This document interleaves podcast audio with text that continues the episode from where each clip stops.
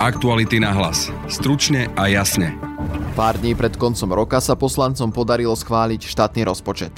Budete počuť reakciu ministra financí Igora Matoviča, ktorý potvrdil, že po schválení štátneho rozpočtu chce odstúpiť z funkcie. Takže ja sa ešte rozhodnem, že či do parlamentu nastúpim alebo nie. Schválenie rozpočtu okomentuje v podcaste aj šéf za Sme rodina Boris Kolár. Pevne verím, že odzvonilo tomuto cirkusu, že odzvonilo tejto psychiatrii. Vďaka schváleniu rozpočtu bude mať štát k dispozícii vyše 35 miliard eur, ale zároveň 8 miliardový deficit. V podcaste budete počuť ekonóma z Rady pre rozpočtovú zodpovednosť Martina Šustra. Je to jeden z najvyšších ro- deficitov v histórii Slovenska. V budúcom roku to bude najvyšší deficit v Európskej únii. Počúvate podcast Aktuality na hlas. Moje meno je Adam Oleš a na podcaste spolupracovala Denisa Hopková.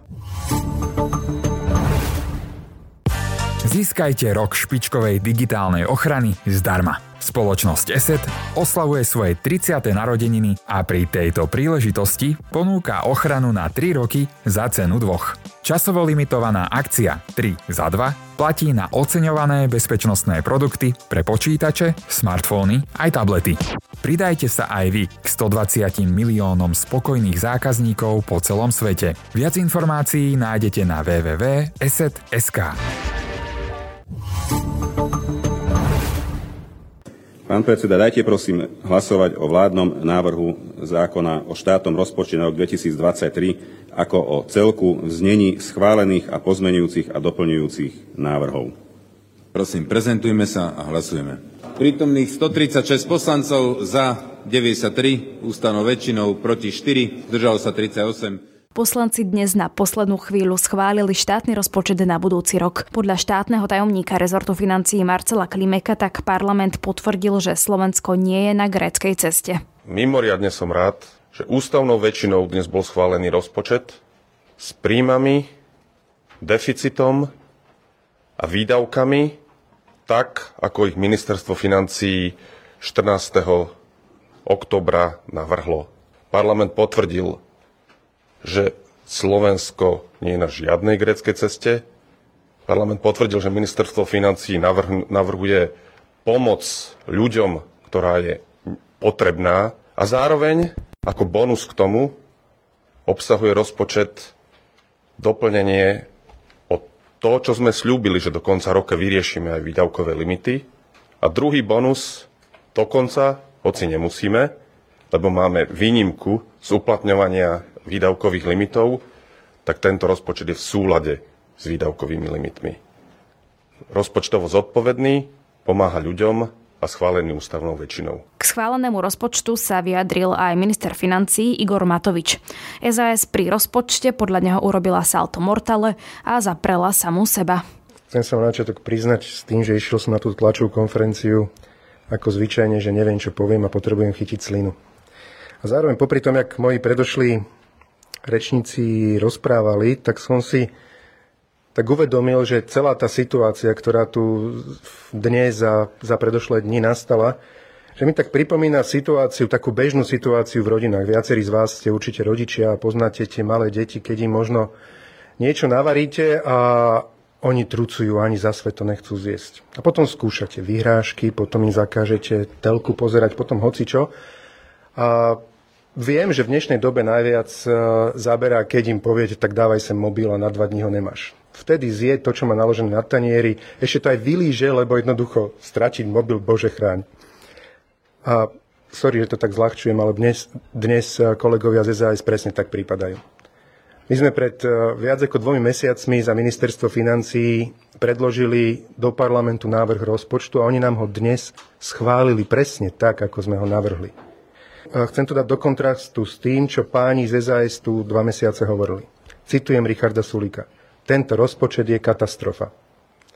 To sú šialené čísla, to je grécka cesta. Pretože tá koalícia stratila posledné zvyšky zábran pri populistických rozdávačkách. Ďalší citát. Máme veľa dôvodov na to, aby sme strašidelný rozpočet vlády nepodporili. Citát predsedu finančného výboru za SAS. 3,5 miliardy na energetickú pomoc je extrémne veľa. Z deficitu sa točí hlava. Čísla, z ktorých mrazí. Bohužiaľ je to typický predvolebný populistický rozpočet. Napriek týmto vyjadreniam strana SAS urobila dnes salto mortále a ja som tomu veľmi rád. Zapreli samých seba, zahlasovali v príkrom rozpore o 180 stupňov inak, ako tvrdili predtým. Matovič zároveň tvrdí, že rozpočtom Slovensko zmeníme na najprorodinejší štát v rámci celej únie. A prečo som tomu rád? Lebo je to rozpočet o pomoci ľuďom, zodpovedný, ktorý zásadným spôsobom podáva pomocnú ruku ľuďom, ktorí by boli dotknutí najmä energetickou krízou, čiže je tam 3,5 miliardy na pomoc domácnostiam a firmám. Len kvôli tomu, že ten rozpočet je schválený, nám nenarastú účty za elektrínu. Len kvôli tomu nám účet za teplo nenarastie o 80%, ale len v priemere o 15%. Len kvôli tomu nám účet za plyn nenarastie plus 225%, ale len o 15%. Ak by rozpočet nebol schválený, rodiny s deťmi by 200 eur na dieťa od budúceho roku nemohli mať. Týmto je definitívne spečatené, že sme zmenili Slovensko na na, pro, na najprorodinnejší štát v rámci celej Európskej únie. Doslova paradigmatická zmena. Je tam 1,1 miliardy v sociálnej poisťovni na 11,8% zvýšenie dôchodkov, viac ako 60 eur v priemere na dôchodcu na každý mesiac od budúceho roku. Tam 1 miliarda eur na vyššie platy štátnych zamestnancov v tom najširšom ponímaní, čiže približne 480 tisíc štátnych zamestnancov. Či učiteľov, úradníkov, policajtov, a tak ďalej a tak ďalej. 200 miliónov na novinku, rodičovský bonus pre rodičov, ktorí na Slovensku majú, sú na dôchodku a majú na Slovensku pracujúce deti a tým pádom z ich odvodov pôjde približne 200 miliónov ročne im na rodičovský bonus. Ešte pred pár dňami šéf rezortu financií uviedol, že ak SAS schváli rozpočet, tak on odstúpi zo svojho postu. Stačilo ponúknuť moju funkciu a zrazu sme oslobodili 5,4 milióna rukojemníkov a najväčšiu pomoc v histórii Slovenska voči domácnostiam, voči zamestnávateľom môžeme takýmto spôsobom doručiť. Takáto obeta nie je obeta. Takáto obeta je správna vec v správnej chvíli a duplom, keď máme dva dní pred Vianocami. Pán Matovič, asi tu budú panovať trochu obavy, že s akým naladením a zámermi prichádzate vlastne sem do parlamentu a že či sa celé to boisko vlastne nepreniesie sem, tak keby ste toto vedeli okomentovať? Tak ja si myslím, že ten rybník trošku treba narušiť. Kapriky si tu zvykli, že sa tu hrajú na panenku Máriu ako nejaký skorumpovaný Fico alebo Pellegrini. Takže treba im to tu pripomenúť z očí v oči, čo sú a čo majú na, čo majú na svedomí. Takže z pohľad, tohto pohľadu aj celkom sa sem teším. Na druhej strane doma nemám dokončenú kuchynskú linku, ktorú som začal dokončovať eh, tesne pred eh, voľbami a už by sa asi patrilo takže ja sa ešte rozhodnem, že či do parlamentu nastúpim alebo nie. Predseda SAS Richard Sulik po schválení ocenil, že všetko prebehlo podľa dohody.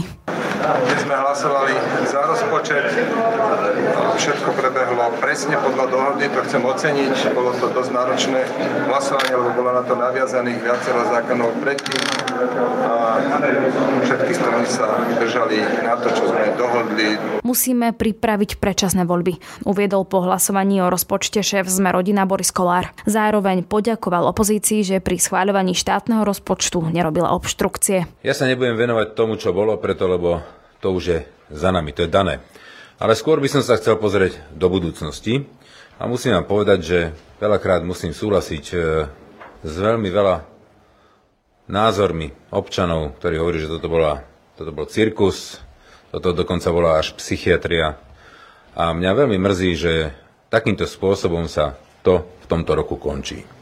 To znamená, že teraz sa treba pozerať do budúcnosti a teraz si povedať, čo ďalej. Vláda bola odvolaná, sme e, v nejakom provizóriu, a bude treba Slovensko vyviesť z tohto marazmu. Tunak budem teraz tlmočiť možno aj slova pani prezidentky a plne s ňou súhlasím. Musíme pripraviť predčasné voľby, aby ľudia sa mohli rozhodnúť a nanovo rozdať karty. Pevne verím, že odzvonilo tomuto cirkusu, že odzvonilo tejto psychiatrii, že už bude kľud, že už nebudeme sa teraz tu zbytočne vadiť medzi opozíciou a koalíciou, ja by som možno z tohto miesta chcel ešte raz poďakovať všetkým poslancom, ktorí zahlasovali za tento rozpočet. Či to boli poslanci z klubu Sme rodina, z klubu Olano, z klubu za ľudí, alebo SAS, alebo bývalého klubu za ľudí, alebo SAS, ale aj ostatných poslancov, ktorí boli ochotní tento rozpočet podporiť. Bolo to veľmi zodpovedný, rozumný krok a musím uznať, že každý musel urobiť určitý ústupok a určitý kompromis, aby sme ho vedeli schváliť. Rovnako chcem poďakovať aj opozícii, ktorá možno nezahlasovala, ale sa zdržala, ale minimálne nerobila obštrukcie. Minimálne nám to nekazila. Minimálne mohli to tu na naťahovať do budúceho roku. Nerobili to a ja si to uvedomujem a za toto im chcem tiež poďakovať. Parlament dnes schválil štátny rozpočet za podpory 93 poslancov. Štát tak bude mať k dispozícii vyše 35 miliard eur, ale zároveň 8 miliardový deficit. Čo to pre Slovensko znamená a aké kompromisy museli prejsť, aby bol schválený? O tom sa budem rozprávať s ekonomom z Rady pre rozpočtovú zodpovednosť Martinom Šustrom. Dobrý deň. Dobrý deň, ďakujem za pozvanie. Čo hovoríte vy na rozpočet, ktorý bol dnes schválený? Sme radi, že bol rozpočet schválený. Profesionálne z našej strany sme radi, že súčasťou rozpočtu je odvolávka na výdavkové limity, aj keď to nie je úplne tak, ako výdavkové limity mali byť zaradené do rozpočtu, ale e, je to trošku okľukov na poslednú chvíľu. E, rozpočet samotný považujeme za realistický, to znamená, že predpokladáme, že sa vláde podarí rozpočet naplniť, alebo prípadne skôr bude deficit deficit nižší, než je plánované v rozpočte. A my ako rozpočtová rada neposudzujeme tie jednotlivé priority z rozpočtu, že či sme mali dať, ja neviem, viacej na zdravotníctvo, alebo na školstvo, alebo na e, podporu hospodárstva, takže to by som už nerad hodnotil. Igor Matovič dnes na tlačovej konferencii povedal, že ide o zodpovedný rozpočet. Má pravdu? Je to jeden z najvyšších deficitov v histórii Slovenska. V budúcom roku to bude najvyšší deficit v Európskej únii. Treba priznať, že v súčasnej ťažkej situácii bolo treba, aby rozpočet bol expanzívny, čiže aby pomohol ekonomike, ale nie som si istý, či bolo treba, aby bol rozpočet až taký expanzívny, ako je. Ten rozpočet samozrejme nadvezuje na opatrenia, ktoré boli schválené v priebehu roku, čiže to nie je len samotný rozpočet, ale je to legislatíva prijatá v priebehu celého roku, ktorá zvyšuje výdavky, je tam e, tzv. rodinný balíček, sú tam e, nové rodičovské dôchodky, Ďalšia legislatíva, ktorá do, ktoré dokopy o 1,6% zvyšujú výdavky rozpočtu, popri tom úsporné opatrenia, ktoré boli prijaté, sú menšie, ako väčšina úsporných opatrení ešte z minulého roku, alebo sú úsporné opatrenia plánované až v budúcnosti. To najdôležitejšie, čo sme videli tento rok, je dôchodková reforma a naviazanie dôchodkového veku na očakávaný vek dožitia, kde tie úspory sa začnú prejavovať až v roku 2030. Čiže e, teraz, najbližší rok, máme zvýšenie deficitu, zvýšenie výdavkov, ktoré sú financované najmä e, sľubovanými úsporami za 10 a viac rokov. Takže aké to bude mať dopady potom, ten deficit, keď je takýto vysoký? Bude, ten deficit sa postupne nabaľuje a zvyšuje sa nám e, verejný dlh Možno k tomu treba dodať, že špeciálne v najbližších dvoch rokoch sa dlh ešte bude znižovať, alebo dlh v pomere k HDP sa bude znižovať kvôli tomu, že HDP veľmi rýchlo rastie kvôli inflácii. Nominálny HDP rýchlo rastie kvôli inflácii, takže e, to dlhové zaťaženie opticky akoby poklesne zo 62% HDP na 56%, ale postupne začne znovu rýchlo rásť a koncom 30. rokov očakávame, že dlh prekročí 100% HDP a pokiaľ sa s tým nič neurobí, tak o 50 rokov bude dlh skoro 350% HDP. To samozrejme nebude, medzi tým, medzi tým musí dôjsť ku korekcii a čím skôr k tej korekcii dôjde, tým lepšie. E, tá výška korekcie, ktorá je potrebná z dlhodobého hľadiska, je aspoň 5% HDP.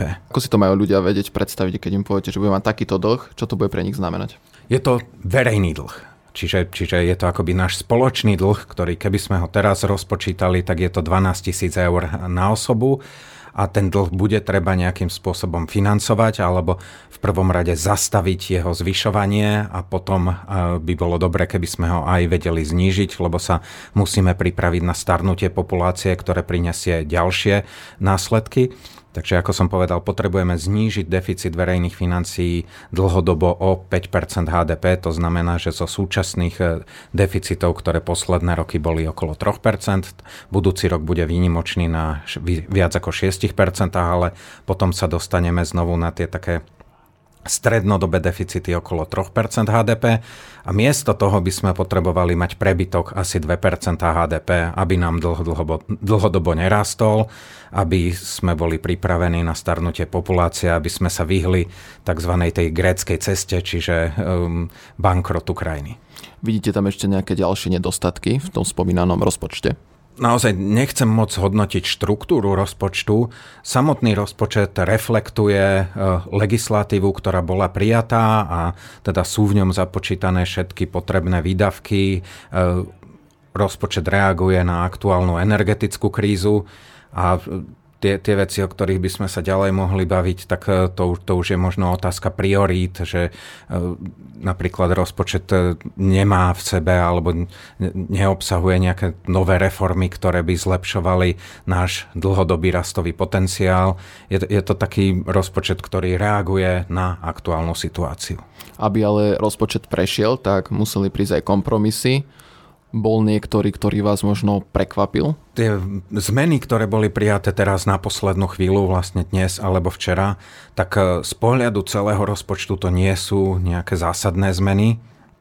Uh, je tam, e, sú, sú tam zmeny, ktoré budú zhoršovať rozpočet nie budúci rok, ale potom v tých ďalších rokoch, pretože sa zavádza trvalé zníženie DPH na gastrosektor a e, na turistický ruch, čo je financované z časti novými daňami, čiže e, dane z hazardu a z alkoholu, ale z časti je to financované len jednorazovými daňami z ruskej ropy alebo z prepravy plynu to sú dane, ktoré sú vlastne na tento rok ešte, čiže predchádzajú tomu rozpočtu budúci rok, ale e, hotovostne sa to asi vybilancuje v priebehu budúceho roku, ale ďalej už tie dane nebudú plynúť. tá, aj ruská ropa, aj ruský plyn môžeme očakávať, že postupne tých Slovensko prestane dovážať, takže e, zdroje týchto daní vyschnú ale akoby sa tvárime, že nimi financujeme trvalé výdavky, trvalé zníženie príjmov rozpočtu z gastra,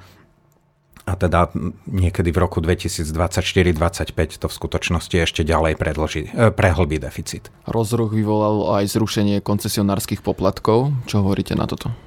Ako, naozaj, že toto, toto je politické rozhodnutie, takže je to, je to vlastne na preferenciách parlamentu, že či chceme verejnoprávny rozhlas a televíziu financovať z rozpočtu, alebo či majú mať nezávislé zdroje. Možno by som len dodal, že z hľadiska hm, distribúcie príjmov toto bola taká akoby výnimočná daň, respektíve poplatok, že hm, každý alebo každá domácnosť platila rovnako, kým inak drvíva väčšina našich daní hm, závisí buď na príjme alebo na spotrebe. A toto, bola, toto bol poplatok, e, ktorú, e, ktorý platí každý rovnako, bez ohľadu na to, či je to bohatšia alebo chudobnejšia domácnosť. Ak sa teraz presúvame do toho, že to bude financované z daní a tie dane zvyknú byť proporčne k príjmu, tak e, viac nákladov na verejnoprávne médiá budú znášať tie bohatšie domácnosti a menej tie chudobnejšie. Hovorilo sa, že ak rozpočet neprejde, budú mať problém domácnosti, čo sa natýka napríklad elektriny. Môžu byť tým pádom teraz už v kľude a nerieši tieto, nemá takéto starosti, že prídu nejaké vysoké ceny? Krátkodobo si myslím, že domácnosti mohli byť v kľude aj doteraz, keďže vláda na seba prevzala reguláciu cien aj elektriny, aj plynu a už ohlásila, že ceny elektriny sa nebudú dvíhať.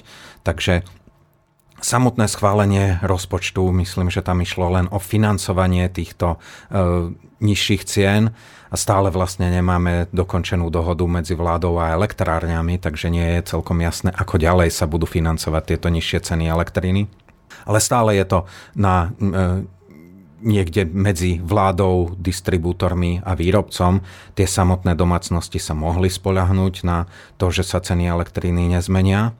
Ale keď sa na to pozrieme z dlhodobejšieho hľadiska, tak ceny elektriny budú musieť ísť hore už nikdy nebudeme mať také nízke ceny elektriny, aké sme mali doteraz a my vlastne máme len o pár percent vyššie ceny elektriny, ako sa zvyšili e, v januári tohto roka, to je len o máličko vyššie, než sme mali minulý rok, čo boli naozaj predkrízové veľmi nízke ceny elektriny. E, budeme mať budúci rok najnižšie ceny elektriny v regióne a to nie je udržateľné. Takže keď niekto hovorí o tom, že tie ceny pôjdu ešte dole, že ich znížime, tak sú tu iba rozprávky. Ne, neviem si to predstaviť. Jedného dňa sa musíme vrátiť na ten normálny spôsob regulácie, kde ceny elektriny neurčuje vláda politicky, ale bude ich určovať Úrad pre reguláciu sieťových odvetví podľa skutočných trhových cien a podľa dlhodobých kontraktov. Tá regulácia u nás pomerne dobre chráni domácnosti pred krátkodobými výkyvmi cien a dáva im istotu, že tie regulované ceny majú garantované na celý rok, ale cena sa prispôsobuje tým dlhodobým zmenám. A keďže očakávame, že už nikdy elektrina nebude e, za 20 až 30 eur na megawatt hodinu, ako zvykla bývať ešte pred e, rokom a pol dvomi, ale bude pravdepodobne bude tá komodita za ceny od 50 eur vyššie, aj kvôli tomu, že už nebudeme nikdy dovážať e, ruský plyn a aj kvôli tomu, že e, kvôli ochrane planéty, kvôli znižovaniu skleníkových emisí sa musíme posúvať k obnoviteľným zdrojom energií, takže tá elektrina bude musieť byť drahšia a aj regulované ceny sa tomu musia prispôsobiť. A je, je podľa mňa škoda, že sme nevyužili tento rok na to, aby sme urobili aspoň malý krok, aby domácnosti videli, že e, sa treba prispôsobovať a mali sme chrániť tie chudobnejšie domácnosti, ale celkovo sme mali aj sektoru domácnosti vyslať signál, že e, je lepšie prijať opatrenia na šetrenie elektrinov a nespoliehať sa na to, že vláda celý ten rozdiel zaplatí. Ďakujem za rozhovor. Ďakujem, dovidenia. To je z dnešného podcastu všetko. Na podcaste spolupracovala Denisa Hopková a Valentína Rybárová. Pekný zvyšok na vám praje Adam Oleš.